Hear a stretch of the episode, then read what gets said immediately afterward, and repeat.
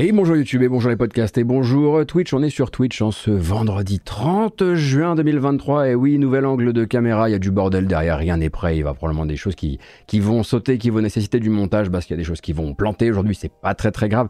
Bienvenue pour un tour de l'actualité récente du jeu vidéo. De ces sept derniers jours, on peut le dire, avec bien sûr un chapitre euh, très euh, concentré sur tout ce qui touche à Microsoft, à Activision, à la FTC, le régulateur américain, auquel ils ont été opposés dans des audiences devant une cour fédérale américaine pour discuter de différentes choses dont on parlera évidemment largement. Et je parlais de chapitre parce que vous avez un chapitrage hein, sur YouTube qui vous permettra de choisir euh, les sujets qui vous intéressent. Si celui-ci ne vous intéresse pas, en revanche, aujourd'hui il sera quand même très central.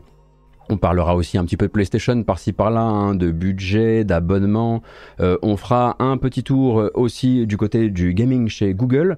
On reparlera un petit peu de Scavengers Studio, quelques chiffres, quelques bandes annonces, quelques belles bandes annonces même, hein, puisque on a eu le droit euh, récemment, hier soir, au lancement donc du Annapurna Showcase. Je crois que ça s'appelle Annapurna Showcase ou Annapurna Direct, ou je sais plus exactement comment ils appellent ça. La présentation des derniers jeux donc annoncés ou datés par l'éditeur euh, américain avec de très très jolies choses et on fera un petit point sur leur catalogue à venir. Mais avant toute chose, je le disais bien sûr, Microsoft, Activision versus la FTC. La FTC, c'est donc le régulateur de la concurrence américain. Et c'est eux donc qui font partie des deux régulateurs de la concurrence sur les marchés principaux euh, de Microsoft qui ont soulevé quelques doutes euh, sur, on va dire, le côté euh, non dangereux de la fusion de Microsoft et d'Activision par rapport à la concurrence et donc par rapport au choix du, du, consommateur et par rapport effectivement à la montée des prix, par rapport à plein de choses. En fait, la protection du consommateur, c'est ce que fait la FTC, c'est ce que fait la CMA euh, au Royaume-Uni. Et on avait parlé dans une émission précédente du fait que ça s'accélérait très très fort du côté des États-Unis, un sujet qu'on avait laissé un peu de côté euh, pendant un temps, pour la bonne et simple raison que sentant un petit peu la chose venir, sentant que son dossier, en tout cas la manière dont elle avait attaqué euh, le, sujet, la FTC euh, ne lui permettait pas en fait d'empêcher la fusion de se faire et sentant que Microsoft était en train de s'activer, d'accélérer, de peut-être vouloir passer en force, eh bien la FTC est allée demander à une cour fédérale de prononcer une suspension, quelque chose qui empêche Microsoft de procéder euh, à ce rachat, en tout cas sur le territoire américain. Et puis si Microsoft ne peut pas procéder à ce, rachat sur le territoire américain, autant pas le faire, c'est leur marché principal. Donc de là, en fait, on était sur un rendez-vous de quelques jours devant une cour fédérale qui devait décider si on empêchait le rachat de se faire pour le moment le temps que, la que le véritable procès ait lieu, lui, devant une cour administrative, un truc qui nous aurait poussé du coup jusqu'à, ou qui nous pousserait, on ne sait pas encore, jusqu'à 2024 et qui pourrait et qui serait très probablement euh, du coup la fin, ça signerait la fin des haricots pour Microsoft, qu'il a déjà dit, euh, si les audiences nous empêchent de racheter maintenant et nous obligent à partir euh, sur une procédure de six mois, de un an, il y a de grandes chances qu'on se retire de tout ça. On se retire de tout ça pourquoi?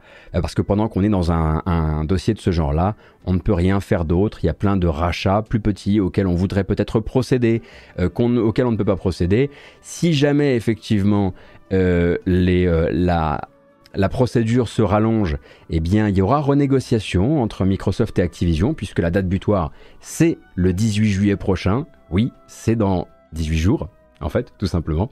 Euh, et au-delà de ce 18 juillet, non seulement il y aurait des pénalités à payer de Microsoft à Activision, mais en plus de ça, Activision serait en capacité de dire bah non, désolé, ça nous intéresse plus, ou alors notre prix a changé, ou alors voilà, il y a énormément effectivement de choses qui vont se passer dans les trois prochaines semaines. On n'a pas encore le verdict de ces cinq jours d'audience, en revanche, elles ont eu lieu. On avait même eu l'occasion la semaine dernière de parler de la première journée d'audience, des petites euh, sorties d'informations qui avaient eu lieu euh, à ce moment-là. Parce qu'il faut savoir que dans ce genre d'affaires, eh vous avez énormément de fichiers, enfin de dossiers, de documents qui sont euh, mis en ligne, évidemment avec beaucoup de censure dessus, hein, pour, pour que les secrets d'industrie ne, ne soient pas trop dévoilés. Parfois, il y a des erreurs.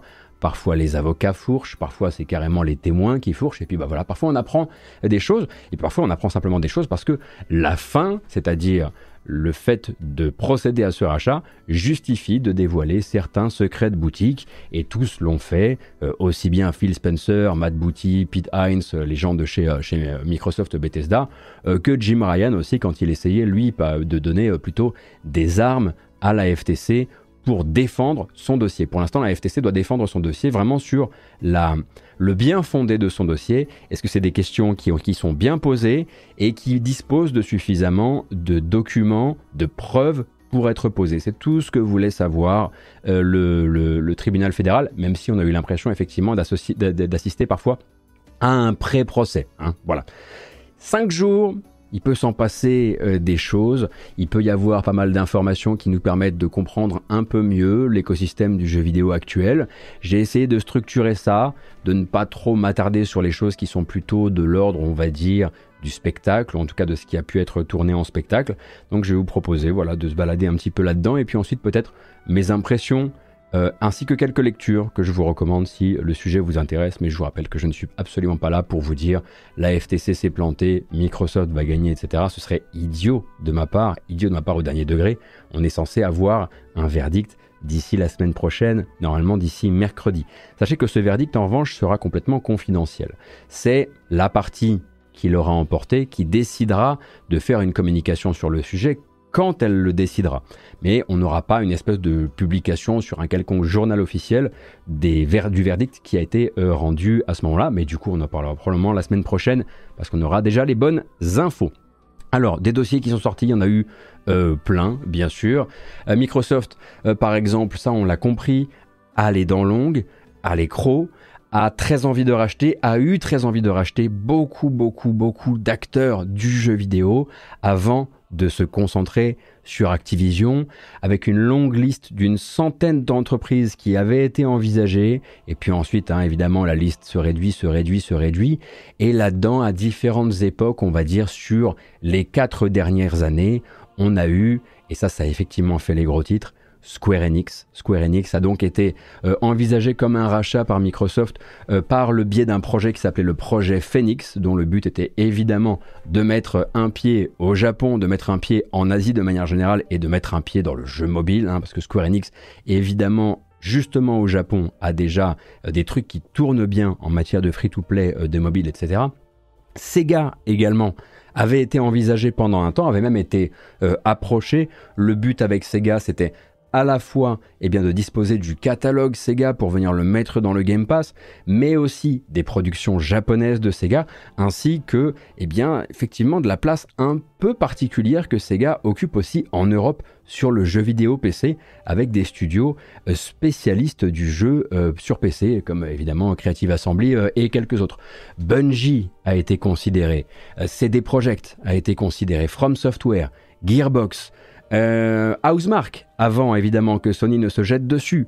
Paradox Interactive, Larian, Remedy, People Can Fly, 505 Games et même Devolver. Hein, la liste effectivement était longue et c'est quelque chose qui va vite transparaître si vous commencez à vous intéresser à cette affaire. Microsoft est beaucoup moins relax, beaucoup moins ok avec euh, son rôle d'outsider qu'il ne le laisse euh, transpirer euh, à l'extérieur. C'est quelque chose effectivement qui a l'air de voilà d'être extrêmement de. Il, ne faut pas rester comme ça. Il faut passer devant. Et on mettra beaucoup, beaucoup, beaucoup d'argent pour le faire, même si on continue à sourire à l'extérieur, à dire, oh, vous savez, nous, on n'est jamais que les troisièmes.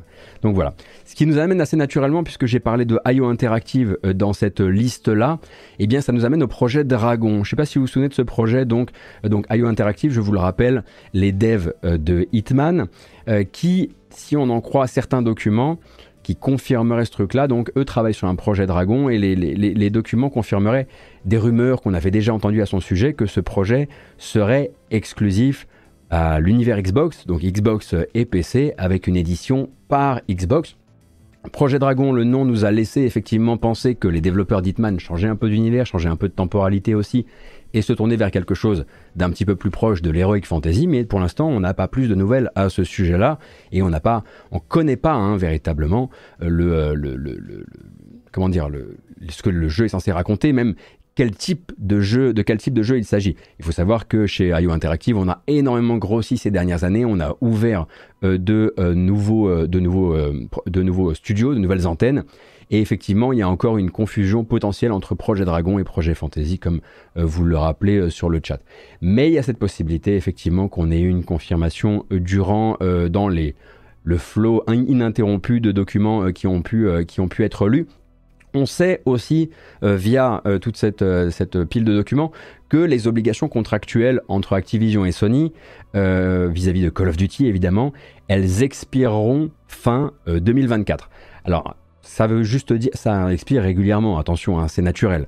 Euh, c'est juste que c'est une période à laquelle il faudra euh, renégocier quelque chose sur les prochaines années. Généralement, Activision renégocie avec Sony en leur disant voilà, on s'engage à vous livrer les 5 prochains Call of Duty euh, garantis sur console, sur console PlayStation.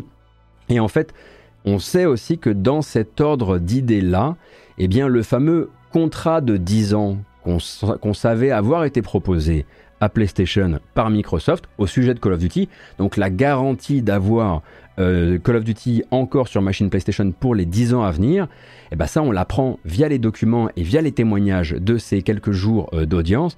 Eh bien à la base, c'était pas 10 ans. Euh, ça, portait plus, ça, ça portait plutôt à l'origine jusqu'à 2027. Euh, non pas 2033, mais uniquement 2027. C'était en fait d'abord un contrat qui avait été proposé à hauteur de 4 ans et qui permettait donc de réviser tout ça au besoin avant, avant 2028. Et 2028, c'est la date d'arrivée estimée des prochaines consoles euh, de haute puissance, on va dire, chez PlayStation et chez Xbox. C'est une date qui a été officiellement déclarée par plusieurs parties à un moment dans le procès comme étant l'horizon que les deux constructeurs euh, se fixent. Donc effectivement, à la base, Microsoft n'a pas tout de suite proposé 10 ans et a proposé à Jim Ryan quelque chose plutôt de l'ordre des 4 et c'est quelque chose qui évidemment n'a pas suffi à le convaincre. D'ailleurs, hein, dans les documents mis à disposition durant euh, le procès, il y en a un qui a attiré l'attention euh, de Eurogamer, c'est celui qui entre un petit peu plus dans le détail, dans les détails du refus de Sony et donc de Jim Ryan de signer cet accord avec Microsoft autour d'une période de garantie euh, sur Call of Duty.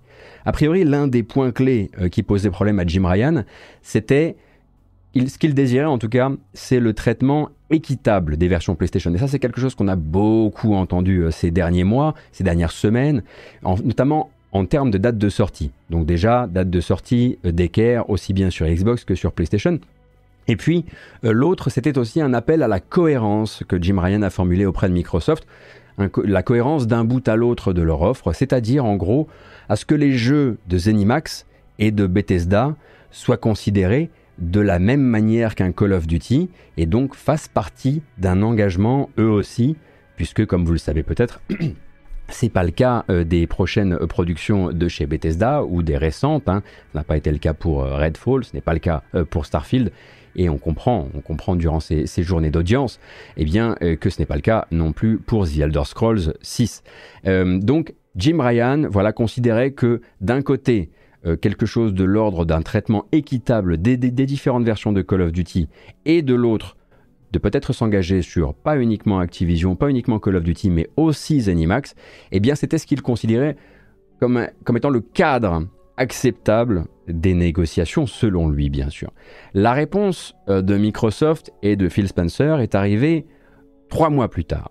Et trois mois plus tard, euh, Microsoft se contente de lui réitérer euh, qu'ils ne retireront aucun jeu Activision existant actuellement sur la plateforme PlayStation. Et là, ce qu'ils disent, à ce moment-là, c'est en gros, on retirera pas Call of Duty Warzone, notamment et qu'ils sont prêts toujours, qu'ils sont toujours prêts à s'engager sur les prochains Call of Duty jusqu'à 2027 euh, donc, sachant que l'un des autres grands oubliés qui semblait poser problème à Jim Ryan dans cette négociation, c'est qu'on lui a fait, on lui a dit, eh bien, euh, Activision s'engage euh, sur Call of Duty, mais Activision Blizzard ne s'engage pas sur Overwatch 2. Et à l'époque, Overwatch 2 était un sujet largement, largement valable, en tout cas, et jamais il n'était listé dans les garanties formulées par Spencer, si bien que Jim Ryan a dit non. C'est très probablement à partir de là que lui a été proposé proposer la possibilité de passer à 10 ans sur Call of Duty, mais c'est une offre que Jim Ryan a considérée comme pas suffisante.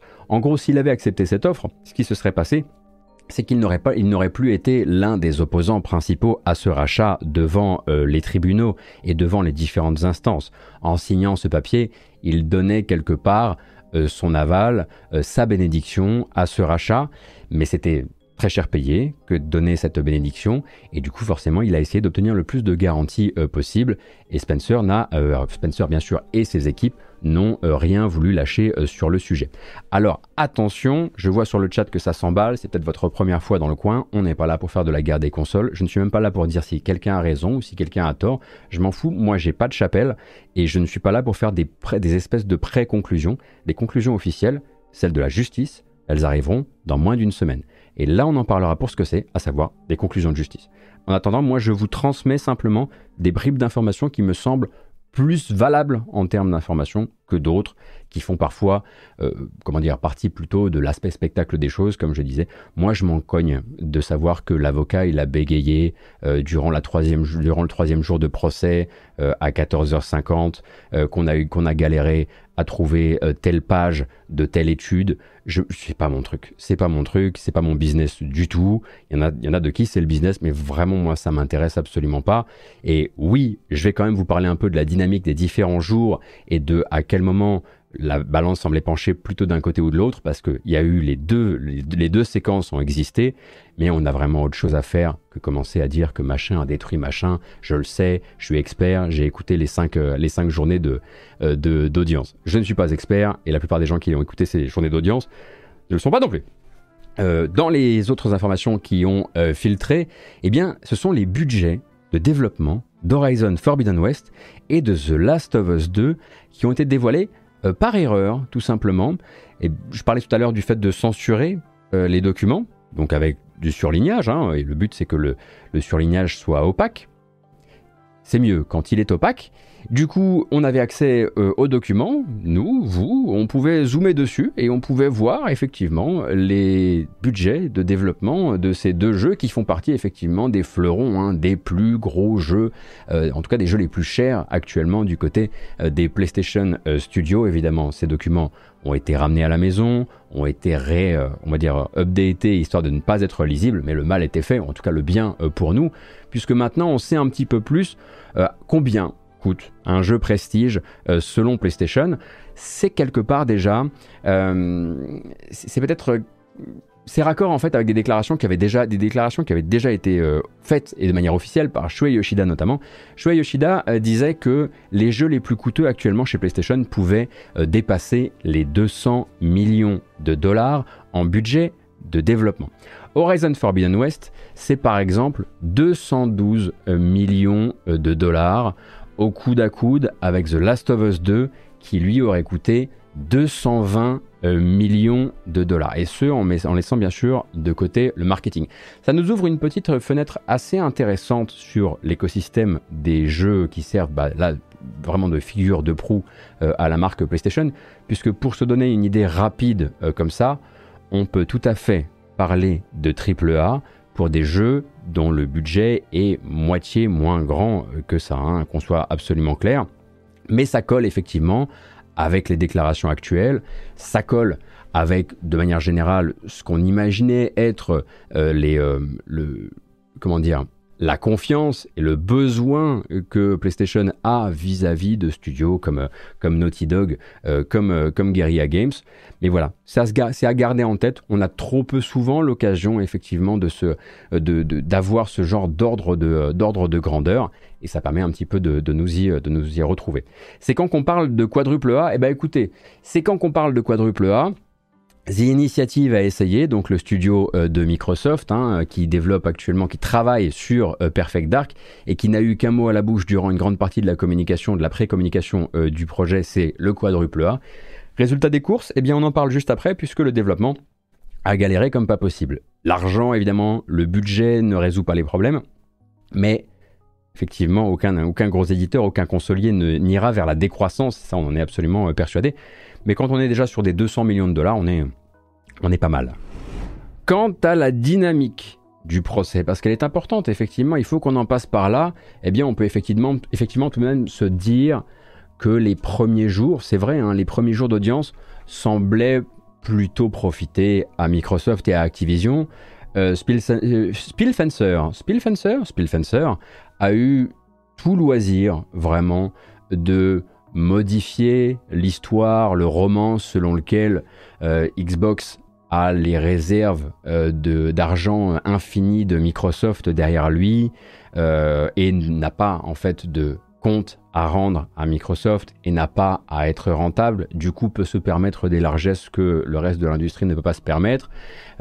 Phil Spencer en a aussi profité pour se repeindre une nouvelle fois en bon troisième larron du secteur, expliquer que tout ça, c'est pas pour Call of Duty, c'est avant tout pour King, c'est avant tout pour le jeu mobile. Bref, dérouler sa narration à lui, son roman à lui, avec évidemment euh, ses, euh, ses, collègues exec de chez Microsoft. Et au début, ça marchait plutôt bien. Au début, très honnêtement, c'était même plutôt euh, boulevard.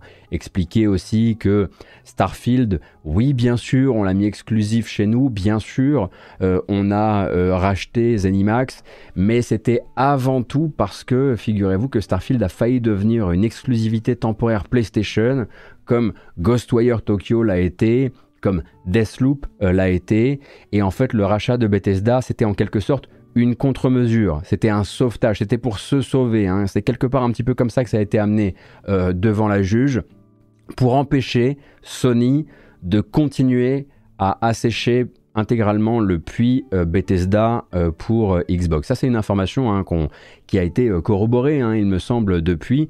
Effectivement, PlayStation était en bonne voie pour essayer de gauler une exclusivité temporaire sur Starfield, comme il l'avait fait avec Ghostwire Tokyo et comme il l'avait fait avec Deathloop. Cependant, à partir du jour 4, eh bien, il y a plein de surprises. Il y a pas mal de choses, de nouvelles choses qui déboulent. Déjà, à mesure que la liste des entreprises considérées par Microsoft pour un projet d'acquisition s'agrandissait, eh bien ça devenait apparent que cette grande fin de contenu du Game Pass, elle ne s'était pas calmée avec le rachat de Bethesda et que de manière générale, derrière la façade, derrière le sourire, derrière regardez-nous, on est tout petit, on est à chier, on n'a jamais vraiment réussi à s'implanter dans le jeu vidéo comme on voulait, il y avait quand même une envie de dépenser beaucoup et de dépenser stratégique et de devenir leader. Hein. Ça, c'est quelque chose aussi qui est revenu dans les différents documents, dans les différents emails. Il y a un objectif, il me semble, à 2030, d'essayer de devenir leader, d'essayer de dépasser PlayStation. On est loin du beau joueur qui, se, joue par le devant, et ça, on en reparlera un petit peu plus tard. La liste, comme je le disais, elle contient quelques cadors hein, euh, pour euh, bien sûr booster euh, le Game Pass. Et quand la liste se resserre sur une dizaine, une douzaine, une quinzaine euh, de boîtes, eh bien on voit quelles sont les priorités. Le Game Pass, mais aussi le cloud gaming, ce fameux cloud gaming qu'on ne cesse de nous raconter comme quelque chose de c'est pas prioritaire, c'est une technologie, c'est une manière de jouer aux jeux vidéo qui finalement, oui, oui, c'est vrai qu'on a une grosse avance sur la concurrence, mais non, c'est une pratique très marginale du jeu vidéo.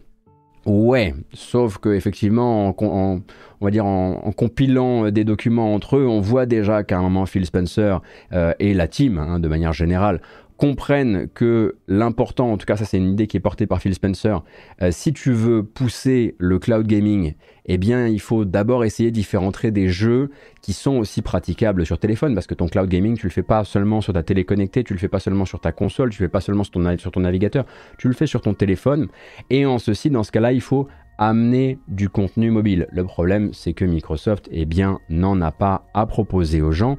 Et du coup, Microsoft commence à resserrer un petit peu cette liste de rachats. Et là, on trouve des boîtes qui sont plus forcément celles qu'on imaginait. PlayerX, par exemple, euh, Niantic, Zynga, Nexon, hein, coréen spécialisé dans le free-to-play, euh, Bungie, IO Interactive Super Giant Game, là je pense que c'est un peu plus pour l'aspect euh, prestige de la chose. Et comme je le disais, quelques gros poissons qui s'inscrivent euh, dans, euh, cette, dans cette optique-là. Sega pour le catalogue de jeux japonais, pour les jeux PC tournés vers l'Europe. Square Enix naturellement, gros gros gros gros pied dans le mobile et notamment, notamment au Japon. Donc peut-être l'envie de pousser justement ce cloud gaming sur des jeux mobiles via le, au Japon et en Asie de manière générale. Donc on voit effectivement effectivement, se dessine déjà assez rapidement à partir de ce jour-là et à partir de ces témoignages-là, quelque chose de l'ordre de ouais, on veut le pousser, hein, le cloud. On dit là comme ça parce que c'est, on a besoin de nous entendre dire que c'est pas important parce que au Royaume-Uni, la CMA, elle, se pose surtout la question du marché du cloud gaming, pendant qu'aux États-Unis, on se pose plutôt la question de Call of Duty et de la guerre des consoles Xbox, PlayStation. Mais en vérité, les documents montrent une, peignent une toute autre, une toute autre, un autre visage des choses. Et puis le jour 5 arrive, et là c'est la grande pirouette. Ça va être un jour pivot durant lequel, en fait, le vernis qui avait été consciencieusement appliqué en plusieurs couches euh, par les patrons de Microsoft et de Xbox euh, cède à des endroits un peu stratégiques pour révéler justement ces doubles jeux un peu dangereux sur certains sujets qui sont en plus des sujets euh, clés. Mais avant toute chose, avant de parler de ce double jeu, eh bien, on va parler du régulateur des marchés canadiens qui fait parvenir à la FTC américaine un courrier de soutien dans sa démarche, histoire de contrer l'une, l'un des arguments de Microsoft qui serait de dire, eh bien, euh, aux qu'en fait les États-Unis sont les seuls inquiets euh, d'un souci potentiel de concurrence sur ces marchés, alors que tous, euh, même la CMA britannique, eh bien, ne voit plus le problème de sujet Call of Duty et d'un sujet sur la console à haute performance. Et du coup, ça, c'est effectivement un truc qui est poussé, qui est poussé par Microsoft qui dit, mais regardez, il y a la, FTC américaine, c'est la seule qui a un problème avec ça. Du coup, le Canada, il a juste envoyé une petite lettre pour dire, alors, euh, nous, on n'a pas donné notre bénédiction encore. Et puis, bah, puisque j'ai déjà cramé une feuille pour vous écrire ça, sachez qu'on voit le problème. On voit bien le problème. On voit un danger pour la concurrence sur les marchés de la console, de l'abonnement et du cloud gaming. Voilà. Donc la petite lettre arrive et forcément bah, est, ajoutée, euh, est ajoutée au dossier. Elle a, de, l'importance. En tout cas, elle vient de raconter à partir de maintenant euh, ce narratif-là du côté de chez Microsoft, ce qui était de dire il y, a bien, il y en a bien qu'un qui fait chier, hein, grosso modo. Et donc on revient donc à ce principe de double jeu. Euh, un truc qui sera vraiment pivot, comme je le disais sur cette journée, cette cinquième journée, euh, c'est donc le directeur financier de Microsoft Gaming, qui par exemple, euh, lorsqu'il est cuisiné sur certaines déclarations de 2020, eh bien peine un petit peu à faire le pas de côté nécessaire. Notamment cette déclaration, et là je le cite, Nous voulons que le contenu soit en première position chez nous, qu'il soit meilleur ou mieux, ou mieux différencier sur notre plateforme. En gros, que si un jeu existe ailleurs, il soit mieux sur Xbox. C'est une déclaration qui va venir donner directement du grain à moudre à la FTC, puisque elle cherche à démontrer, elle, à la juge, que ce n'est pas tout en fait de rendre euh, Call of Duty exclusif euh, ou pas, il y a d'autres manières qui leur permettraient de faire des joueurs de Call of Duty sur PlayStation quelque part des citoyens de seconde classe ou de seconde zone. Donc là, évidemment, ça n'a pas été vraiment détaillé durant le procès, je crois, en tout cas durant les audiences, mais moi je peux conjecturer un peu, on peut parler de différence de contenu, on peut parler de moins d'efforts à apporter à certaines phases d'optimisation, en tout cas effectivement à ce que certaines phases d'optimisation arrivent plus tard sur la console qui n'est plus la console maîtresse du développement, euh, des avantages autres aussi, euh, en plus de l'avantage évident de ne pas avoir à acheter Call of euh, si on est abonné au Game Pass. Et ce même directeur financier a été forcé de reconnaître qu'en interne, lui est spécialisé dans la modélisation des marchés. Il modélise des marchés pour eh bien, préparer les différentes éventualités selon les différents rachats qui sont, et qui sont, auxquels on procède, selon les jeux qu'on a dans son écurie, etc et leur modélisation des marchés à eux, elle ne prend pas en compte Nintendo. Et donc, ils envisagent, eux, bien qu'ils disent devant le public et devant les officiels qu'ils ne sont pas en versus direct avec Sony, qu'ils sont les bons troisièmes, eh bien en interne, ils envisagent vraiment ce front contre front avec Sony et effectivement, ils ont eu du mal à euh, démentir un petit peu euh, cette, euh, cette approche-là. Donc ce témoignage-là du directeur financier de Microsoft Gaming, il a été très intéressant parce que c'était l'une des premières fois où on se disait oh, oh, il y a les coutures qui craquent là. Il y a des choses, effectivement, il y a un masque qui tombe quelque part, pour reprendre l'expression de Shannon Liao, mais je reviendrai dessus un petit peu plus tard. En fait, la version publique selon laquelle, par exemple, Zenimax ferait du cas par cas avec les jeux Bethesda depuis qu'ils ont été rachetés euh, par Microsoft, eh bien, elle a été aussi pas mal bousculée durant, durant certaines, certaines phases des audiences. Il y a eu des sorties d'emails qui peignent une toute autre image, celle en fait d'un Xbox et d'un Phil Spencer qui va décider un beau jour, en 2021, que tout Zenimax sera exclusif sans le dire publiquement, les futurs jeux Zenimax bien sûr, sans le dire publiquement et sans forcément consulter toutes les parties. Je paraphrase un petit peu un passage, mais en gros, il y a une discussion par mail avec Phil Spencer où il est littéralement dit qu'on aimerait bien pouvoir dire une bonne fois pour toutes aux gens que tous les futurs jeux Animax seront des exclusivités Microsoft, mais ah, vous savez bien qu'on ne peut pas le dire. Sauf que parfois, les procès réquisitionnent les documents, les emails, et puis ça, sort quand même. Et justement, donc, euh, quand Microsoft ne consulte pas toutes les parties et décide que tous les futurs jeux Animax Bethesda euh, seront exclusifs, eh bien, on a un Xbox qui n'a manifestement pas non plus pris le temps d'expliquer bien les choses à tout le monde. On pense notamment à Pete Hines, donc, qui est directeur de la communication euh, de Bethesda, donc c'est l'un des hommes forts hein, de Bethesda, et qui lui se pose la question dans des échanges d'emails de pourquoi Activision et Call of Duty auraient droit à un traitement différent du sien, sachant que lui est désormais condamné à l'exclusivité sur console Microsoft, alors que ça force Bethesda à revoir les perspectives de vente des jeux, de certains jeux qui sont en plein milieu de leur développement et qui avaient fait des enfin, leur, budget, la manière dont ils avaient euh, modélisé leur budget, était également articulé sur les perspectives de vente sur les deux machines de salon principales. Et donc à partir de là, effectivement, on comprend assez rapidement pourquoi un Pete Hines, qui sait pas trop se tenir dans les emails, mais ça c'est un autre problème, pourquoi effectivement il peut se retrouver un petit peu jaloux de découvrir que lui, quand on le rachète et quand on rachète son entreprise, eh bien on se pose pas de la question de si on va essayer de profiter d'un maximum des ventes sur toutes les plateformes. Non, non, non, toi tu n'auras pas effectivement euh, ce euh, loisir-là. Et ça vient naturellement contribuer à cette image euh, que cherche à, à tracer aujourd'hui la FTC aux États-Unis, celle d'une entreprise qui est bien plus agressive dans sa strate euh, vis-à-vis de PlayStation, justement, en, front contre front avec PlayStation, que ce qu'elle prétend à l'extérieur. Et ça, c'est ce que je dis depuis tout à l'heure. Hein. C'est une image d'ailleurs euh, qui est corroborée par euh, un email un peu plus ancien. Alors ça, je, voulais vous en parler parce que il y a une manière de comprendre cet email et c'est important, c'est important de ne pas le comprendre dans le mauvais sens.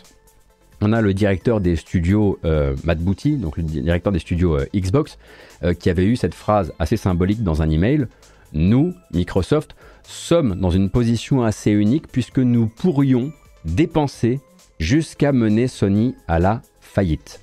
Quand on lit ça maintenant, alors qu'il y a un projet de rachat d'Activision euh, devant nous, la question qu'il faut se poser, c'est quand a été envoyé cet email?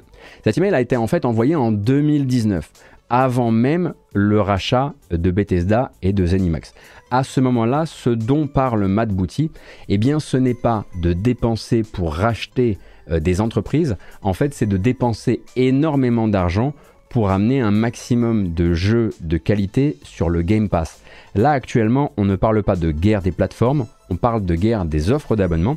Et Matt Booty, à l'époque, a une peur, une peur qu'on comprend quand on est en 2019, c'est de voir émerger un Disney de la formule d'abonnement jeux vidéo. Et donc de se dire, s'il doit émerger, par exemple de chez Tencent ou de chez Sony, autant qu'on le fasse émerger à leur place, et donc qu'on crame, et là il parle de quelques milliards. Ah, imaginez, dans 10 ans, comme on sera heureux d'avoir euh, brûlé 2 euh, ou 3 milliards pour avoir fait euh, booster le Game Pass euh, et lui avoir fait euh, intégrer les meilleurs jeux avant tout le monde.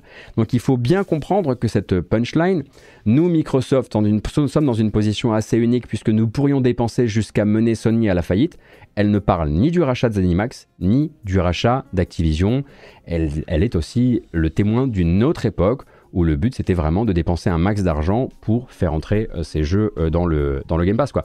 Mais en fait, le truc c'est qu'à chaque fois quasiment chaque témoin principal de Microsoft a eu son moment un petit peu gêné, un petit peu gênant.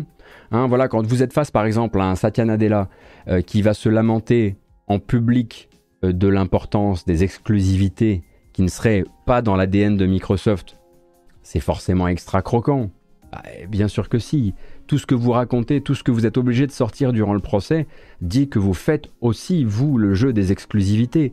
Ne dites pas que vous êtes les victimes d'un système qui a été euh, conçu par Sony, qui est leader du marché. Vous êtes en train de jouer euh, ce jeu-là euh, aussi. Et voilà, le, long, long, les longs pardon, laïus sur le peu de foi qu'ils ont pour le marché du cloud gaming, j'en parlais tout à l'heure, opposé justement à ces mails euh, et aux communications avec les investisseurs, où il apparaît très clairement que le cloud fait l'objet d'investissements très forts, d'une véritable attention, et voilà, non seulement pour maintenir l'avance de Microsoft sur le cloud gaming et le cloud computing, mais aussi pour le faire fructifier en augmentant la part des gens qui y jouent euh, dans son écosystème, bah, effectivement, il y a un truc, il y a une dissonance. Et en fait, cette semaine a été quelque part, si je de, toute façon, c'était pas une, semaine où on parlait de Sony, c'était une semaine où on parlait de Microsoft. Sony aura peut-être un jour son grand procès comme ça et on sera amené à, tirer nos conclusions et ce sera probablement les mêmes. Mais cette semaine, si on devait en retenir quelque chose, ça tombe bien, ça a déjà été, déjà été fait par une journaliste américaine qui s'appelle Shannon Liao, eh bien ça a été une semaine, une fenêtre ouverte sur la vérité. Une fenêtre ouverte sur ce qui se passe réellement dans les emails, dans les bureaux, pendant que par devant, on se peint en outsider, on se représente en petit qui a accepté sa place, qui n'essaiera pas de tuer, etc., euh, etc. Donc, euh, si vous voulez justement, pas tous les rebondissements, mais juste un excellent édito, c'est un édito, hein, c'est un article d'opinion, sur ce que symbolise globalement, plus globalement ce procès, je ne peux que, vous recommander cet article qui s'appelle The FTC Trials Unmasks Xbox Ambition, Xbox Ambitions, pardon.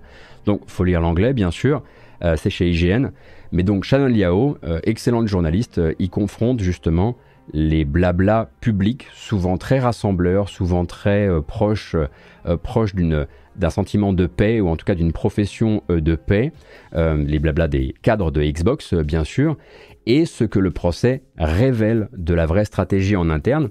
Et elle y adjoint aussi les fois où des organes de presse ont sorti des infos et que Microsoft ou des studios Microsoft ont formellement démenti ces infos alors qu'elles étaient vraies.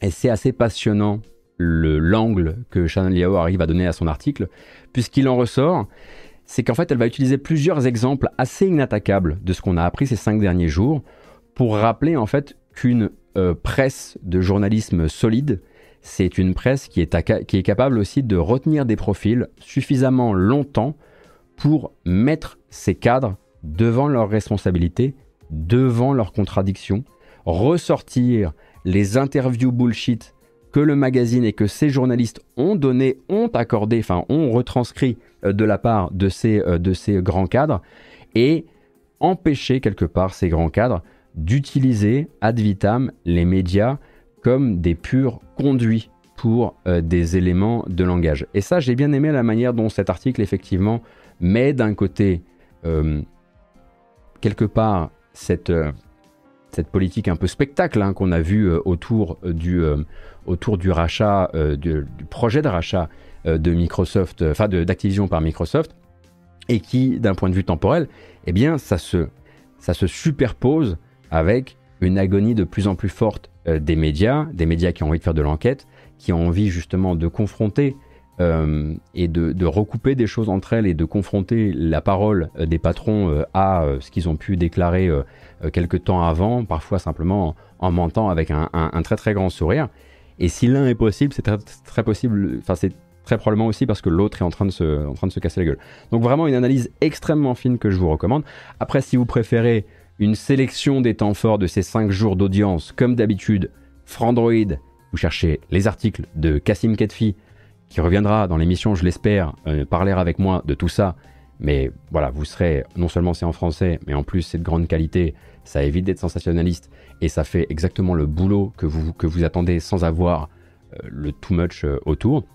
Et si vous préférez un grand résumé unique de tout ce qu'on a appris, grand, petit, et peut-être aussi un petit peu plus de l'aspect spectacle de la chose, vous avez un article qui s'appelle Everything We Learned from the Microsoft versus FTC Hearing. C'est sur gamesindustry.biz et c'est écrit par James Batchelor. Je le recommande aussi, celui-ci, je vais vous mettre le lien sur le Même pas la peine de le mettre, le madingue l'a déjà mis en fait. Donc, euh, donc il n'y a pas besoin. J'ai rien à faire en fait moi dans ce, sur ce stream en fait. En revanche, si vraiment vous voulez une archive d'un live tweet qui va aller jusqu'au détail des hésitations devant la juge, je vous il y en a eu plein. Beaucoup, beaucoup de journalistes américains, journalistes américains et, britanniques l'ont fait. Je vous recommande vraiment celui du journaliste Steven Totilo qui travaille pour Axios, qui me semble, de loin être le plus factuel et le moins sensationnaliste justement euh, pour rien. Mais vas-y madingue, puisque t'es si malin. Sors-le le Steven Totilo. On croit qu'on en est sorti, mais il faut aussi qu'on parle de Microsoft France. Parce qu'il y a ça aussi, hein, dans la même semaine. Et oui, changement de direction chez Xbox France. On le sentait un petit peu venir, j'ai l'impression tout de même. La nouvelle n'est pas des plus réjouissantes en vérité, puisque non seulement la patronne de Xbox France, Ina Gelbert, ou Gelbert, je sais pas, elle quitte euh, ses fonctions après un peu moins de 4 ans à la tête euh, de l'antenne euh, française, mais en fait elle n'est pas remplacée poste à poste. À la place, en fait, c'est Cédric Mimouni qui prend le relais et qui lui occupait d'abord le poste de directeur de la région méditerranée, ce qui nous fait Italie, Grèce et quelques autres. Ensuite, également directeur euh, des antennes de la péninsule ibérique. Et avant de devenir chef des opérations gaming pour l'Europe de l'Ouest. Cédric Mimouni va rester chef des opérations gaming pour l'Europe de l'Ouest et c'est depuis cette haute tour qu'il va aussi encadrer l'activité française euh, de la marque. Il n'y a plus de directeur de la marque Xbox ou de directrice de la marque Xbox en France, ce qui veut dire grosso modo que Xbox France n'aura plus la faveur de ce pôle dirigeant attitré et que les activités vont se retrouver regroupées avec celles euh, d'autres pays sans qu'on sache trop pour l'instant ce que ça voudra dire pour les différentes divisions françaises, pour les budgets alloués à la France. notamment, moi, je me pose des questions soit en matière de réduction de personnel, soit en matière de déménagement des activités. Hein. On a vu beaucoup d'éditeurs, notamment du côté de l'Europe, rassembler leurs activités. Activision l'a fait par exemple autour de Londres. Ça a été le cas aussi pendant un temps chez Electronic Arts. Donc c'est quand même quelque chose qui est probablement à prévoir. En tout cas, le symbole, évidemment, ne passe pas inaperçu. Les économies que Microsoft réalisait déjà à d'autres endroits en Europe, elles passent aussi maintenant par la France. Et de ce que je comprends, le raisonnement serait de se dire qu'avec un budget moindre alloué à certaines opérations, eh bien, on va plutôt euh, l'appliquer sur des marchés qui méritent d'être développés ou en tout cas où il y a beaucoup de travaux à faire pour les développer. Notamment a priori euh, du côté de l'Amérique du Sud qui serait une cible, telle que je le comprends, et qui serait une cible euh, de choix pour Microsoft et qui estime que s'il y a du budget de développement à allouer actuellement, c'est plutôt là-bas, puisque bah, on va dire que la base de Microsoft en France est, selon Microsoft, suffisamment construite et on peut commencer à y retirer un petit peu, retirer ses troupes. Quoi. En tout cas, cette réduction des budgets euh, français, on l'a déjà ressenti très directement, hein, puisque cette semaine, enfin, on a également appris euh, l'annonce donc d'un changement de partenaire en relation presse pour Xbox en France. Pour un peu pour information, euh, Xbox avait travaillé avec une agence en France. C'est notamment là-bas que travaillait l'autre journaliste blond du jeu vidéo français.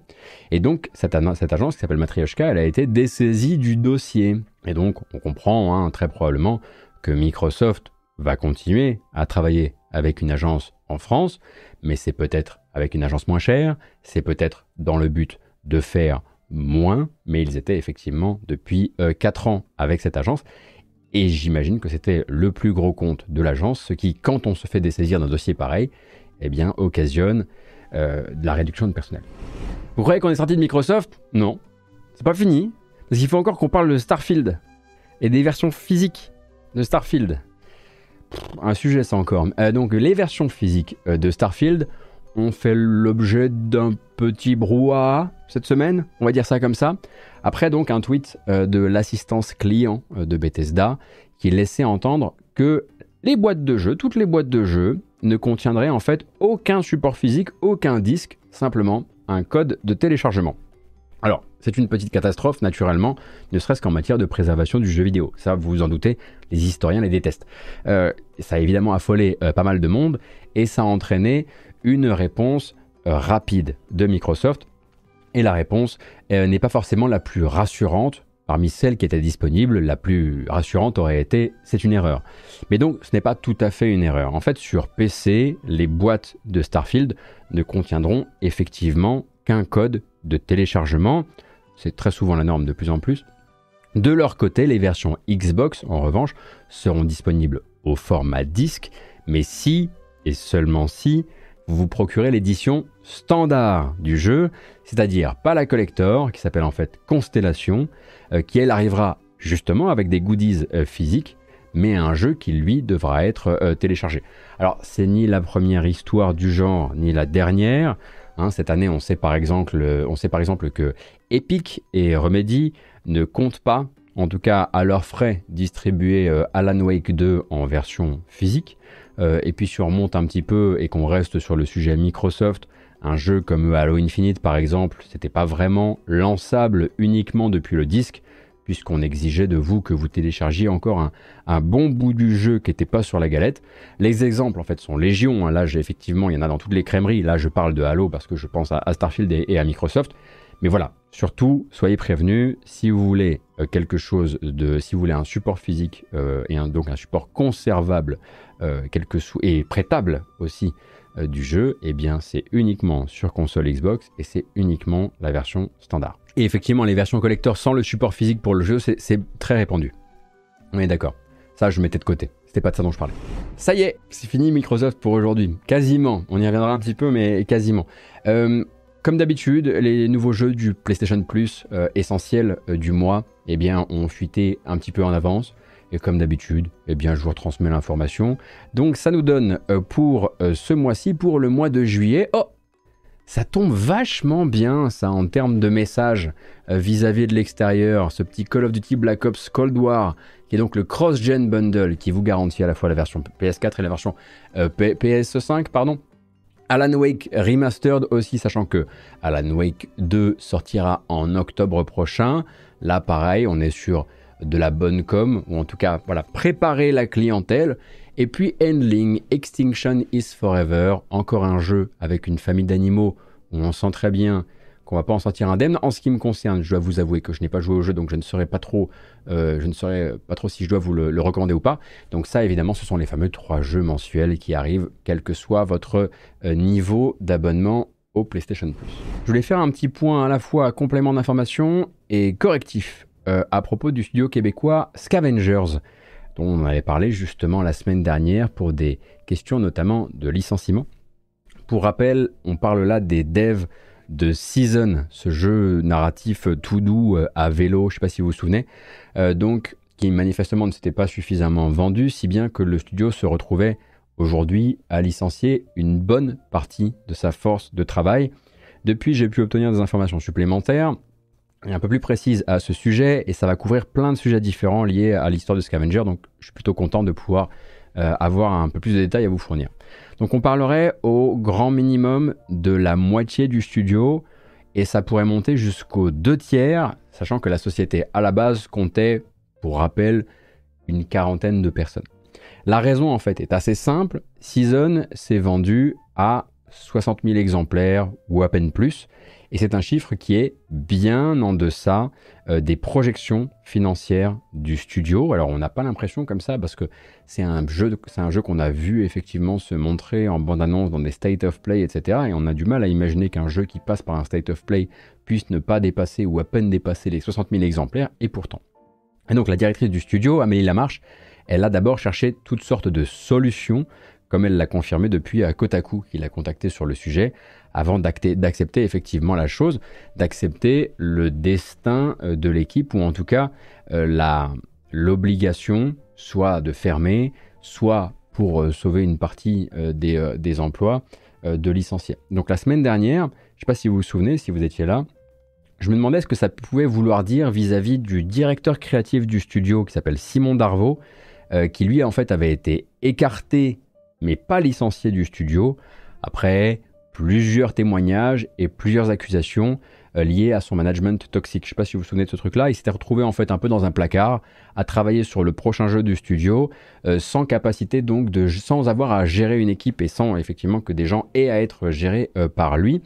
Et ma question c'était est-ce que justement ces licenciements-là vont permettre son retour en grâce au sein du studio Peut-être que ça va permettrait au studio, je voulais pas être forcément l'oiseau de mauvais augure, mais de se débarrasser des gens à qui ça aurait posé problème qu'ils reviennent en grâce. Quoi. Et on m'a justement, effectivement, un peu renseigné là-dessus aussi, et j'aurais pu le faire aussi, et c'est une erreur de ma part, j'aurais pu aller faire un tour sur son LinkedIn avant de parler, euh, puisqu'on y apprend que Simon Darvaux n'est plus employé de Scavengers depuis le mois de mars euh, dernier, et il propose aujourd'hui euh, ses services d'un côté de consultant, et en même temps serait en parallèle en train de plancher sur un nouveau projet de studio qu'il aurait dans les cartons. Du coup, ça me permet de dire que si actuellement vous travaillez dans le jeu vidéo, vous cherchez du boulot du côté de Montréal, je ne saurais que trop vous conseiller de googler le nom du bonhomme et de lire les enquêtes à son sujet avant d'aller en entretien, de peut-être soulever, bien sûr, euh, le sujet en entretien, parce que ce pas des problèmes qui s'évanouissent tout seuls. Évidemment, les gens peuvent changer, les gens peuvent travailler sur eux, mais ça mérite effectivement d'être abordé avant de, avant de rejoindre son éventuelle nouvelle aventure. Mais donc voilà, Scavengers réduit à la moitié, voire au tiers du studio qu'il était avant. Et chez Kotaku, on apprend que le plan de survie qui a été dressé euh, par sa patronne comprend en fait un retour aux sources de ce que faisait euh, l'équipe avant. Pour rappel, avant de faire Season, qui était un jeu, on va dire, premium, euh, avec, et narratif pour le coup, euh, ils avaient travaillé sur The Darwin Project. C'est un jeu multijoueur, free-to-play, on était en fait en pleine euh, fièvre des Battle Royale. Et donc, a priori, Scavenger, pour sa survie, avec le peu de développeurs qui lui restent, voudrait retourner à un modèle free-to-play et bah, croiser les doigts pour que ça prenne ou que ça prenne un temps le temps de relever le nez. Quoi.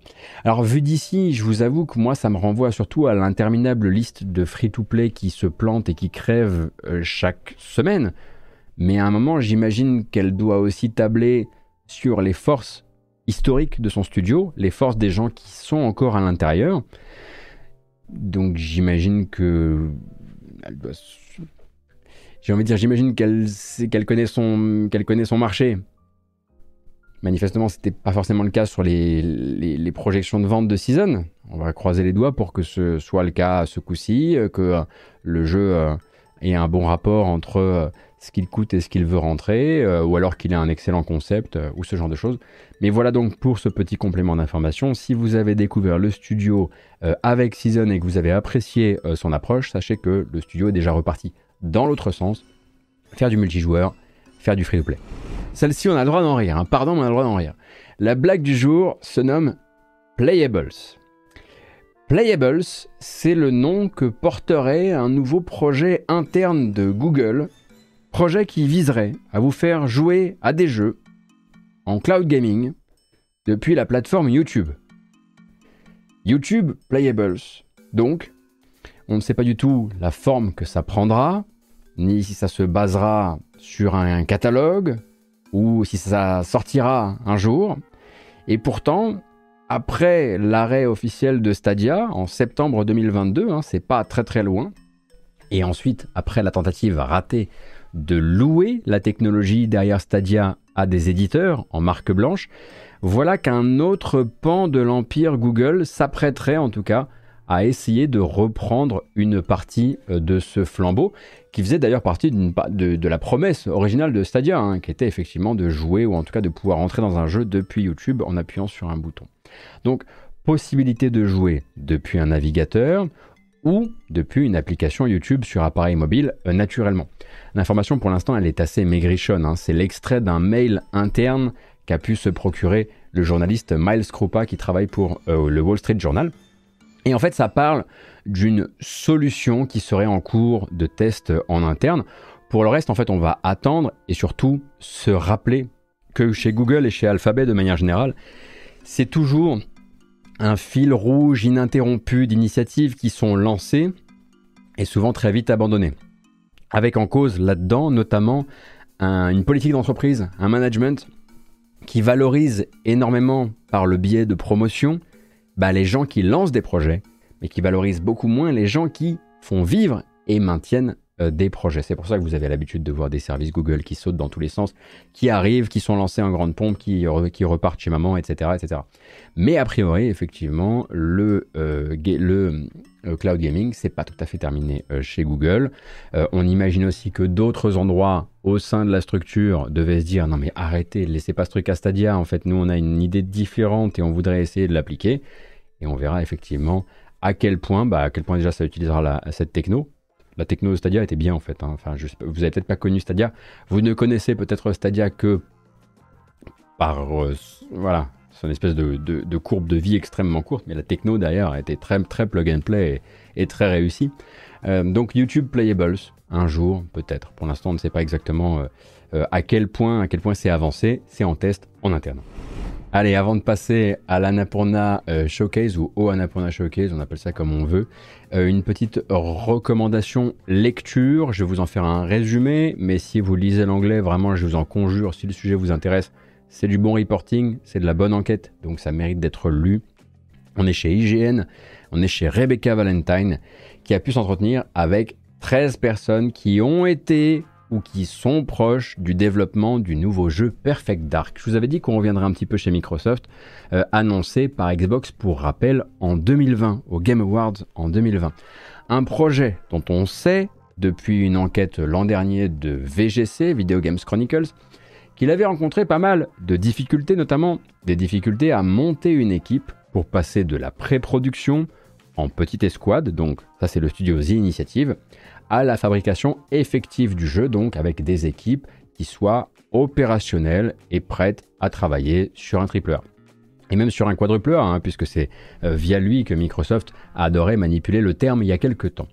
Alors, outre quelques fondamentaux, comme la garantie qu'on n'en verra jamais la couleur avant 2025-2026 grand minimum, euh, ou le fait que quand on nous montre le teaser au Game Awards en 2020, personne ne sait exactement ce que le jeu est censé être, l'article va aussi jeter la lumière sur d'autres éléments plus euh, confidentiels, comme le fait qu'avant d'aller louer les services euh, de Crystal Dynamics en, septembre 2021, pour porter justement cette phase de production, eh bien Xbox et le petit studio The Initiative c'était tourné vers les bons copains, les bons copains de Microsoft depuis longtemps. Certain Affinity, Certain Affinity, c'est un studio que vous connaissez si vous êtes familier de la série euh, Halo. Hein. Donc, un studio de co-développement habitué à intervenir euh, sur Halo. Ça, c'était en 2019. Et en 2020, les brainstorming tournaient encore en mode infini, si bien que Certain Affinity a été remercié. Aujourd'hui, ce serait donc une moitié de Crystal Dynamics qui serait sur le jeu, pendant que l'autre, elle travaille, pour rappel, sur le prochain Tomb Raider qui est, en, qui est développé en collaboration avec Amazon Games. Oui, je sais, c'est bizarre en ce moment l'industrie du jeu vidéo. Moi aussi, ça me fait bizarre. Et donc, malgré ce fameux manque d'implication des exécutifs de Xbox, donc implication de l'éditeur, hein, qui revient sans cesse dans toutes les enquêtes où on parle de Microsoft et de Xbox, eh bien Perfect Dark aurait actuellement doucement fini par trouver une voie qu'il suit actuellement à son rythme quoi. Donc la journaliste, via ses sources, elle parle euh, d'un FPS qui oscillerait entre combat et espionnage, avec un accent sur les gadgets, des idées manifestement originales en matière de déplacement en vue FPS, et une narration assez forte, mais ça c'est aussi un peu dans l'ADN de la série. Et ces sources évoquent un autre truc qui sera dans le jeu final ou pas, hein. on vous rappelle que le jeu vidéo c'est d'abord des plans qui changent, euh, évoque aussi un potentiel format de distribution épisodique, sans, qu'on sache exactement trop, enfin trop exactement ce que ça, implique, ce que ça veut dire. Euh, donc on va bien sûr laisser les choses arriver les, unes après les autres. Je vous laisse vraiment lire euh, l'article qui donne euh, aussi la parole au chef des studios Xbox, euh, Matt Booty, qui est souvent, donc c'est lui qu'on vise hein, quand on dit ouais, il y a, un manque de supervision, il y a un manque de, vision générale venant du haut euh, dans, les, dans les développements actuels chez Microsoft. Et Matt Booty, du coup, en profite pour répondre à cette fameuse histoire de gestion trop laxiste. Et lui va détailler un peu ce qu'il considère être une méthode plus équilibrée que ce qu'on dit de lui dans les témoignages. En gros, il a un droit de réponse dans l'article et c'est effectivement bah, c'est la bonne manière de faire, de faire ce journalisme-là aussi. Euh, mais donc je vois effectivement que la question a été posée euh, sur euh, le chat. Non, Crystal Dynamics n'est absolument pas un studio Microsoft. Hein. ils ont même été rachetés, ils sont même plus chez Square Enix, ils ont été rachetés par Embracer. Mais il se trouve que beaucoup de gens qui ont monté ces initiatives, ou en tout cas les boss de ces initiatives, sont des anciens de Crystal Dynamics et en fait se sont dit il faut qu'on se tourne vers un studio qui a déjà les mêmes méthodes de travail que nous et c'est là donc qu'ils sont allés demander à louer en fait les services de Crystal Dynamics qui là actuellement bah, fait du mercenariat un petit peu ici, un petit peu là. Je voulais parler de jeux. Je vais vous parler un petit peu des jeux qui sont sortis euh, cette, euh, cette semaine et puis surtout regarder des bandes annonces, celles de, celle de Annapurna, euh, du Annapurna Showcase notamment. Vous allez voir qu'il y a des, des, chouettes découvertes à faire. Mais D'abord, sachez que cette semaine, euh, je vous avais parlé de Shogun Showdown. Eh bien, il est sorti en accès anticipé, si je dis pas de bêtises, euh, le 27. Dave the Diver, qui est un, jeu qui a des milliers et des milliers d'évaluations extrêmement positives depuis des mois et des mois maintenant et auquel je n'ai toujours pas touché, est sorti en 1.0 euh, le 28. Aujourd'hui, c'est la sortie du remake de Ghost Trick, donc euh, de, ça nous vient de chez Capcom, et c'est là-dessus que je vais me buter euh, durant ce week-end. C'est également la sortie du jeu d'enquête, autre jeu d'enquête du coup, Crime O'Clock, Forever Skies est effectivement sorti en accès anticipé lui aussi. Et c'était aussi, c'est vrai, aujourd'hui la sortie de Everybody Want to Switch. Je me targue de faire un grand effort en ne vous imposant pas les bandes annonces de Everybody Want to Switch qui sont terrifiantes. À la place, on va plutôt rester sur les jeux Annapurna et commencer par le nouveau jeu de la team Keita Takahashi. Alors, la dernière fois qu'on a vu un jeu Keita Takahashi, comment s'appelait-il déjà? Donc, je vous rappelle qu'on parle euh, du créateur euh, de, de Katamari Damacy et Ensuite, on avait eu, comment s'appelait-il Celui-ci, petit jeu mignon, chez Annapurna, justement. Watam, oui, voilà, Watam, qui était déjà une production euh, donc euh, validée par, euh, enfin validée, éditée par Annapurna Interactive. Le studio avec lequel s'est fait Watam, souvenez-vous, avait été pris dans des affaires de management toxique, hein, et notamment, effectivement, une, manifestement, une forte euh, opposition entre Keita Takahashi d'un côté et la directrice euh, du studio Robin Unique de l'autre. Robin Unique avait manifestement des gros problèmes de gestion d'équipe. Et du coup, Keita Takahashi est parti faire ça avec un autre studio.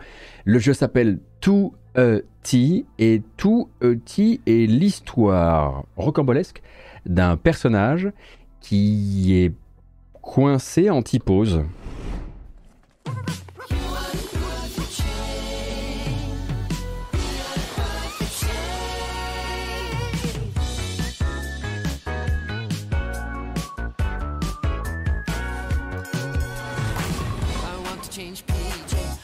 to dry my face. I want to use the restroom by myself. The little things, the little things are hard for me. Oh, I don't know why I am a teen. It's not so bad all the time. It's not so bad. My cute dog helps me out so we can go. To a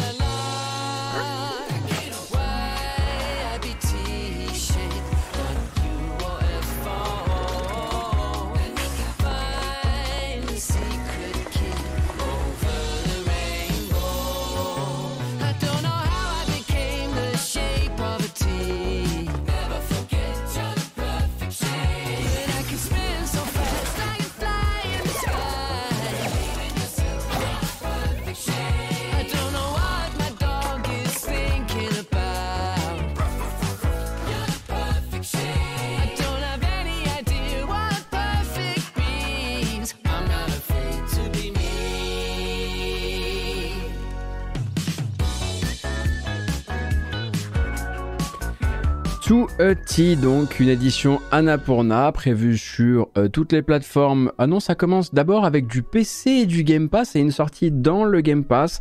Donc le nouveau jeu d'une équipe conduite par le créateur de Katamari euh, Damashi. Ce n'est pas le seul jeu qui a été dévoilé et qui avait quelque chose d'assez mignon à apporter. Peut-être que vous connaissez l'équipe euh, de l'équipe de développement derrière le jeu Nidog, derrière les jeux Nidog 1 et Nidog 2. Nidog 1 et Nidog 2 sont joint à la hanche par une certaine un rejet de la beauté. N'est-ce pas? Eh bien, le troisième jeu, ce sera autre chose. C'est Sable ou quoi? Attendez, j'ai déjà vu sa direction artistique quelque part. Encore un jeu de vélo pour les gens qui manquaient un peu de jeu de vélo. Ça s'appelle Ghost Bike chez Annapurna toujours et c'est annoncé pour l'an prochain. Attention, la bande-annonce envoie.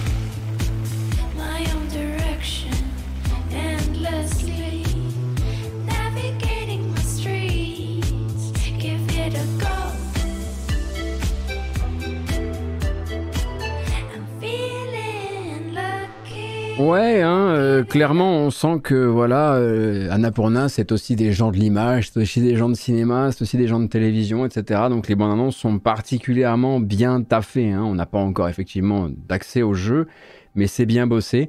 Évidemment, si vous attendiez Nidog 3, ça n'a pas l'air d'être euh, le projet avec euh, le nouveau jeu de Mess Off qui s'appelle Ghost Bike, je le rappelle, l'an prochain. Également, Annapurna était là pour présenter leur premier jeu développé en interne, car on le sait depuis un an et demi, je crois, maintenant ils disposent de leur première équipe de création. Donc là, on n'est pas sur une édition, on est vraiment sur euh, le full jeu euh, maison. Alors, full jeu maison de Annapurna, oui, mais il va falloir quand même verser quelques petites royalties, puisque le jeu s'appelle Blade Runner 2033 Labyrinthe. Très belle bande-annonce qui ne vous dira rien de ce que c'est que le jeu, ça tombe bien. Je sais pas non plus, donc euh, on va attendre.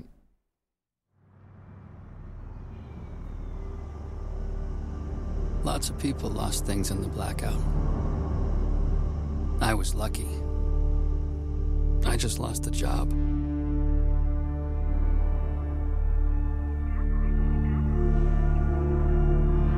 But now, they want me back.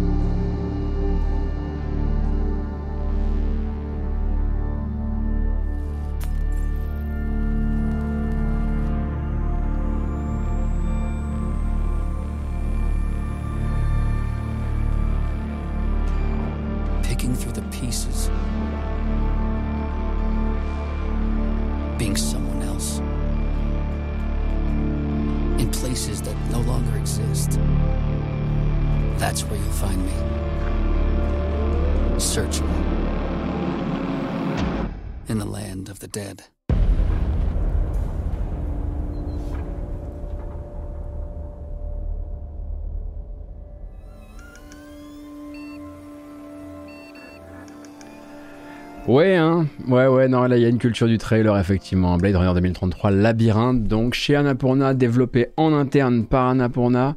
Pour rappel, donc, un jeu qui va se placer entre le Blade Runner original et Blade Runner 2049 et qui vous mettra euh, donc, a priori, dans l'impair d'un Blade Runner qui n'a plus de répliquants à chasser parce que ça se passe euh, durant le grand blackout. Euh, donc on verra effectivement ce que ça peut donner. Pour l'instant, on a très peu d'informations sur le gameplay, mais puisque je crois que c'est le premier jeu Blade Runner depuis le jeu Blade Runner de Westwood, il n'y en a pas eu d'autres en vérité, je crois pas. Euh, on n'a pas encore eu euh, le droit à un MMO Blade Runner. du coup, effectivement, ça crée une sorte de curiosité et curiosité aussi pour un autre projet que les fans d'action, aventure, soulsisante suivent probablement depuis très longtemps. Moi, je pensais sincèrement que le développement n'était plus, n'avait plus cours depuis longtemps. Mais il s'agit de We Kill Monsters. Et We Kill Monsters a été signé chez Annapurna, qui nous rappelle que bah, ils font pas que des jeux narratifs en fait. Hein. Ils avaient signé Ashen, par exemple. Solar Ash, c'était chez eux aussi. Et donc We Kill Monsters, et bien, a pas mal avancé en termes techniques, vous allez voir. Non seulement c'est très beau, mais aussi ça tourne, enfin, parce que les gens qui suivaient la communication du jeu se souviennent du moment où on décryptait des genres de d'images en 8-10 FPS et ce genre de choses. Pas de date non plus pour celui-ci, mais quelques environnements en plus et puis une promesse quand même.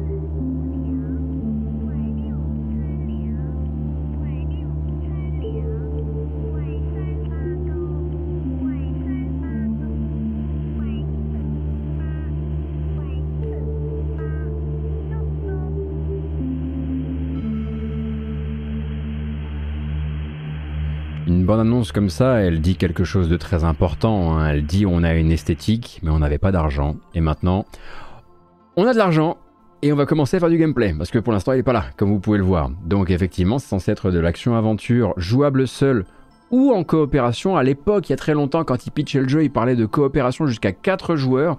De loin, la caméra, les déplacements me rappellent aussi beaucoup Outward, si vous connaissez le jeu, le jeu Outward. Maintenant, ça veut très probablement dire que la date, elle est loin, loin, loin de nous. C'est vrai que ça rappelle un petit peu dans les ambiances, Ueda d'un côté, euh, From Software de l'autre. On pense aussi à Death un petit peu aux entournures, avec cette grosse charge sur le personnage. Curiosité, wishlist pour moi et curiosité en attendant bien sûr euh, plus d'informations. Et un autre jeu qui a été dévoilé, euh, enfin en tout cas comme une signature euh, Annapurna Showcase, Annapurna Interactive pardon, durant ce showcase, c'était Lush Foil Photography Sim. Et là en fait tout est dans le titre. Vous, si vous aimez tant les, les photomodes, vous, vous avez qu'à faire un trou dedans quoi. Faites-en un jeu. Hein.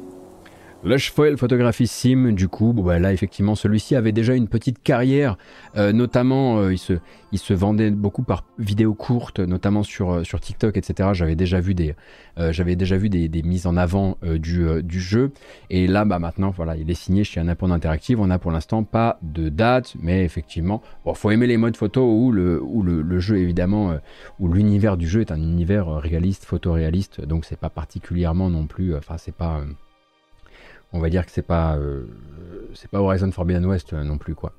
Euh, les affaires courantes aussi, bien sûr, chez ah il y avait de la démo Steam aussi The New pour le Foil, oui c'est vrai. les affaires courantes de Annapurna évidemment parce qu'il y a des jeux qui doivent sortir, il y a des jeux qui doivent être datés dans les temps à venir.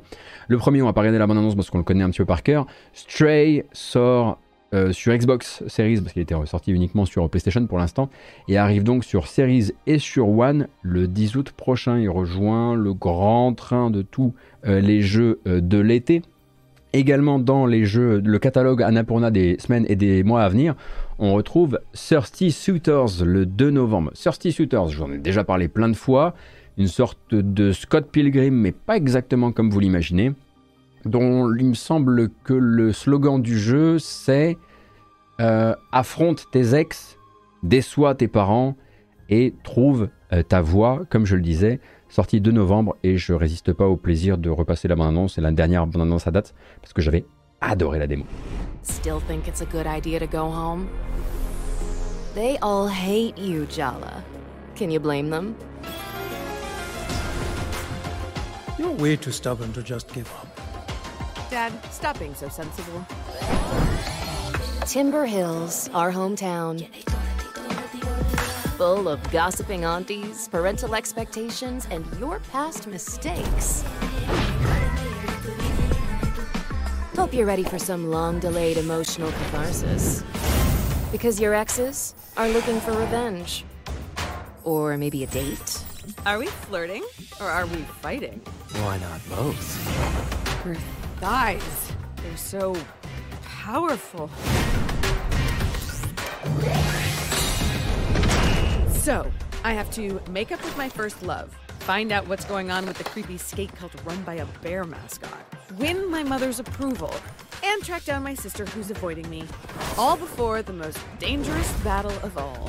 My mother is coming to Timber Hills. The women in your family, they're all terrifying. I'm doomed.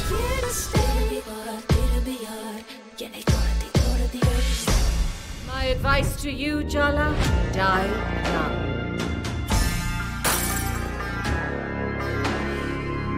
Thirsty Suitors du coup, hein. bon ouais, voilà celui-ci, il y avait une démo, je sais pas si la dernière démo euh, est encore là sur, euh, sur Steam, et on est donc sur un mélange d'action, d'aventure, de combat au tour par tour, des combats où il va falloir séduire, mais également combattre. Euh, j'avais vraiment adoré. hein. Alors évidemment, c'est un jeu qui a très peu de moyens techniques, etc. C'est des petits endroits, etc. Mais j'avais vraiment adoré le ton du jeu, l'ambiance, la DA qui va dans des, dans des endroits assez euh, rarement visités, la musique euh, également. Donc il y a vraiment quelque chose, une patte particulière, une patte différente qui fait que, qui fait que ça fonctionne. La démo est toujours disponible. Merci beaucoup le chat de toujours être là pour bah, complémenter ce que je dis et que ce soit carré, parce que si moi je le fais tout seul, c'est pas carré. Voilà, c'est grâce à vous. Merci infiniment. Également dans les sorties de la fin de l'année, on aura le 29 septembre Cocoon. Cocoon qui a été montré beaucoup avec des bonnes annonces où on comprenait pas trop le gameplay. Maintenant on comprend un petit peu plus les choses. Et ça fait partie donc euh, des jeux de fin d'année de chez. On mate du jeu indé aujourd'hui. Hein.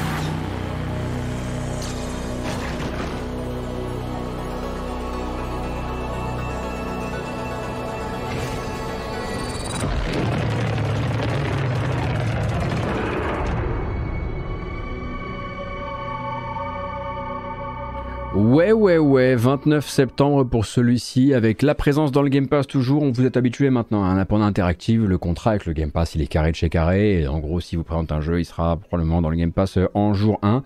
Donc, le nouveau jeu de l'équipe euh, pilotée par euh, Jep, Jeppy, Jep Carlson, donc qui était lead gameplay designer sur Inside. Yay! Et puis sur Limbo. Euh, on continue avec une dernière bande-annonce euh, pour euh, Annapurna. Il s'agit de Lorelei and the Laser Eyes. Lorelei and the Laser Eyes, c'est le prochain Simogo. Un petit studio comme ça, de rien, qui a peut-être sorti Sayonara Wild Arts, que vous aimez. Je suis pas là pour vous juger. Bref. Bonne annonce, et ça reconfirme non pas une date, mais une sortie pour cette année. Et un jeu quand même avec une ambiance, quoi. I have been asked to approach you about a project related to events in 1847, 1963, 2014, and one happening in the very near future. At least two individuals in Europe are confirmed to be involved, but ties with several international contractors have been identified. The financing of the venture has been traced to a US-based corporation. You can expect to be contacted by them soon. They will possibly hire an actor to communicate with you through a video. This video is designed to gauge your interest in interpreting patterns, patterns, patterns, patterns, and solving puzzles, puzzles, puzzles, puzzles. Because of the metaphysical aspects related to the project, they may also want to test your receptiveness to unconventional concepts. To gain your trust, this person might offer their unsolicited advice or ask you questions about your dreams and memories, but you will likely never see the face of the person speaking.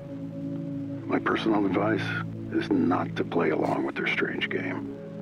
You're being led around in a maze of deceptions. Think back on when they first tried to contact you. Do you remember? Do you remember the maze? Do you remember the maze? Do you remember the maze? Do you remember the maze? Do you remember the maze? Do you remember the maze? Do you remember the maze? Do you remember the maze? Do you remember the maze? Ça va? Vous avez survécu au trailer de Lorelai and the Laser Eyes Ça doit sortir cette année, même l'écran de fin de la bande-annonce est un ARG, sorti d'abord euh, sur Steam ainsi que sur Switch. Ah, le Game Pass n'est pas cité sur celui-ci. On vous rappelle que ça nous vient du studio suédois, suédois, suédois, suédois, oui, suédois, Simogo, que vous avez peut-être découvert avec Sayonara Wild Arts, mais qui avant ça avait versé justement dans le puzzle, dans l'enquête, dans les casse-têtes, avec Device 6, sorti en 2013. Il y avait Yearwalk aussi dans un autre genre, mais approchant euh, en 2013, parce qu'à l'époque, il sortait des jeux euh, extrêmement, extrêmement vite, effectivement. Donc peut-être un peu moins clipesque et un peu moins gameplay euh, que Sayonara Wild Hearts, si on peut dire ça comme ça, mais quelque chose qui revienne un petit peu à la, on va dire au, bah, ce qui un petit, fait partie un petit peu de l'ADN du, du, studio. On attend une date de sortie, comme je disais, cette année, mais pour le reste, on ne sait pas encore. Histoire de ne pas être 100% en appurnage, je vous ai quand même mis de côté deux, trois, deux autres bandes annonces d'autres jeux à sortir dans les temps à venir. Par exemple, Gravity Circuit. Celui-ci a déjà une démo, je crois, et j'en en a déjà parlé ici, mais il a décidé de se dater. Et il a décidé de se dater à dans 14 jours, le 13 juillet.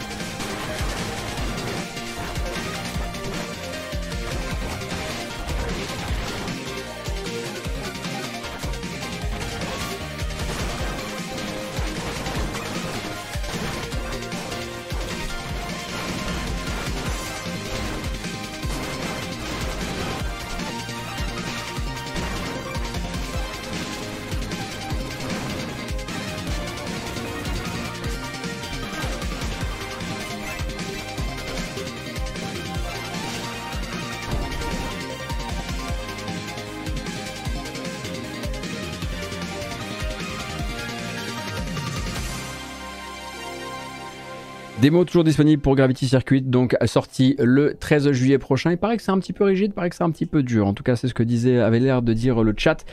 Euh, d'ailleurs, j'ai oublié de vous dire à propos de Annapurna qu'il y avait également du gameplay de Flock qui a été présenté, mais c'est juste du nouveau gameplay. On n'a pas plus de, de, nouvelles sur la date. Et le jeu Bounty Star, qui n'était pas forcément le truc qui m'intéressait le plus dans le catalogue euh, de l'éditeur, lui est décalé à 2024. En même temps, on a Storyteller. Je ne sais pas si vous vous souvenez de Storyteller. Un jeu donc où vous écrivez des petites histoires selon le pitch qu'on vous donne, avec des petites bulles et des petits personnages, qui va sortir sur Netflix le 26 septembre. Et via sa sortie sur l'application Netflix, le développeur va en profiter pour rajouter du contenu. Un truc qui lui avait été beaucoup reproché à la sortie, une sombre histoire entre temps de développement et contenu final. Donc si vous n'avez pas encore eu l'occasion de faire euh, Storyteller, Attendez peut-être le 26 septembre parce que comme ça vous aurez la version étendue euh, proposée ou en tout cas que pourra proposer euh, le euh, développeur. également, et avant de regarder la dernière bande-annonce du jour, deux petites infos qu'il faudra garder de côté. Scorn, qui était donc effectivement une sortie Game Pass à la base et une sortie Xbox et PC à la base, arrivera sur PlayStation 5 cet automne. Donc comme ça, voilà, hein, c'est un peu la fin de l'exclusivité, vous aurez l'occasion de le découvrir si ce n'est pas encore fait. Et également Baldur's Gate 3, ça je l'ai gardé un petit peu pour la fin, mais Baldur's Gate 3 a été décalé. Mais dans l'autre sens, c'est-à-dire que plutôt que de sortir le dernier jour du mois d'août, il va sortir le troisième jour du mois d'août. On comprend que l'Ariane s'est dit, ouais, sortir six jours avant Starfield, est-ce que c'est vraiment le plus grand cadeau qu'on ait envie de se faire? Donc euh, Baldur's Gate 3 quittera l'accès anticipé de Steam sur PC euh, le 3 euh, août. En revanche, pour la sortie sur console, celle-ci, c'est une autre date. Je l'ai plus en tête, mais c'est une, une, autre date. ça m'arrange pas du tout. J'avais littéralement construit une partie de mes vacances autour de ça. Tant pis, c'est pas grave. Dernière bande-annonce, le jeu s'appelle Fort Solis. Je sais pas si vous vous souvenez de Fort Solis. Un jeu a priori d'angoisse spatiale, narratif, très euh, euh, centré sur deux personnages qui communiquent l'un avec l'autre. L'un euh, étant, campé par Troy Baker, pardon, et l'autre par le comédien de doublage dont j'ai oublié le nom, mais qui campe Arthur dans Red Dead Redemption 2 eh bien Fort Solis sortira cette année et il a même une bande-annonce pour l'annoncer. Ça arrive le 22 août parce qu'on manquait de jeu pour l'été quoi.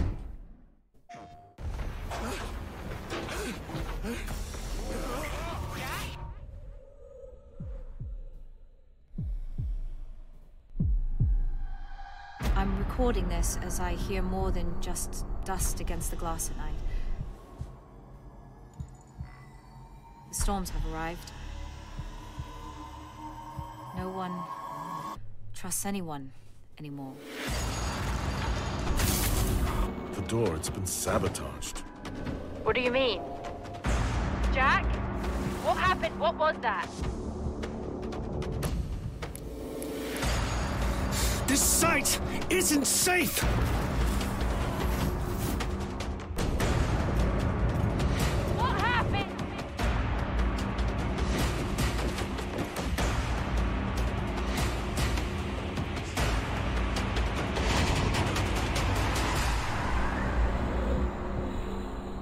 Fort Solis, c'est vrai qu'on a finalement peu d'informations sur le jeu, hein. sinon effectivement maintenant qu'il sort le 22 août, faut s'attendre très probablement à un jeu avec un budget très resserré et très probablement une petite aventure narrative qui va tenir le temps qu'elle durera. Hein. Faut pas s'attendre du tout à voir sortir euh, soudain du gunplay, euh, un flingue, l'arrachage de membres de, de Xenomorph euh, ou ce genre de choses. Hein. J'ai pas l'impression que ce soit le, le, délire du jeu.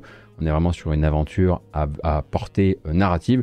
Et donc c'est à la fois amené par un studio qui s'appelle Fallen Leaf, Black Dracar Games, c'est du co-développement et il me semble que ça a été effectivement capté en édition chez Dear Villagers, donc chez Plugin Digital, donc euh, euh, par, des, euh, par des Français. Ça, j'avoue que c'est une, une, information qui m'avait un petit peu surpris, mais et voilà. Moi, je pense que j'ai fait mon boulot pour cette fin de semaine. Naturellement, cette émission, bah, ensuite, je vais l'emmener sur YouTube et en podcast hein, pour, qu'elle sorte comme d'habitude le samedi matin, comme j'ai l'habitude de le faire. Ce qui va se passer, c'est que naturellement, hein, tout ce qu'on s'est dit à propos des pré-audiences, en tout cas des audiences euh, pré-procès, éventuellement pré-procès, euh, de Microsoft versus la FTC, eh ben, ça fera l'objet naturellement d'un gros sujet la semaine prochaine dès qu'on a un verdict. Est-ce que j'attendrai vraiment vendredi si le verdict tombe plus tôt et qu'à un moment on a un vrai faisceau d'informations intéressant pour par exemple faire une émission en tag team avec Cassim ou un truc du genre? Peut-être pas, peut-être que j'attendrai pas euh, euh, vendredi prochain. D'autant que moi, la semaine prochaine, plus j'arrive à me, ménager du temps, euh, mieux c'est, puisque pour rappel, le dimanche 9, dimanche 9 sur ma chaîne Twitch, eh bien, ce sera le grand sprint final de notre campagne Ulule pour Origami. Donc les deux rendez-vous au-delà de notre rendez-vous habituel autour de l'information jeu vidéo, c'est l'un le dimanche. On va dire à partir de la mi-journée, on vous communiquera l'heure exacte. Et là, on va marathonner, on va avoir des invités, on va jouer à des jeux, on va repasser des vieilles séquences, on va, on va se faire plaisir, quoi. on va passer un, moment euh, et essayer de bah, capter les gens qui ont envie de nous soutenir euh, encore euh, sur la fin de cette, cette campagne. Et puis je vous donnerai également rendez-vous le 5 juillet. Le 5 juillet, c'est mercredi soir. Et mercredi soir, pas avant 20h. Pas avant 20h, ça c'est certain. Eh bien, euh, la présentation, enfin, d'un projet sur lequel je planche euh, à propos de la chaîne depuis un, bout de temps euh, maintenant. pas lié aux jeux vidéo, il y a déjà eu un, petit peu de teasing par-ci par-là. ça se fera pas depuis cette pièce, ça se fera depuis un autre endroit. Et on aura l'occasion, on sera plusieurs aussi là pour vous parler d'un truc qui sera dévoilé ce mercredi 5 juillet, on va dire à partir de 20h, mais qui sera surtout là euh, pour euh, vous divertir autour de la rentrée, euh, si je ne dis pas de bêtises, plutôt aux alentours de septembre, octobre, etc. Voilà, teasing, teasing. Prenez grand soin de vous. On se dit à très bientôt. Merci d'avoir été là. C'était hyper agréable. Je suis content qu'on ait pu faire ce point actu. Il était nécessaire.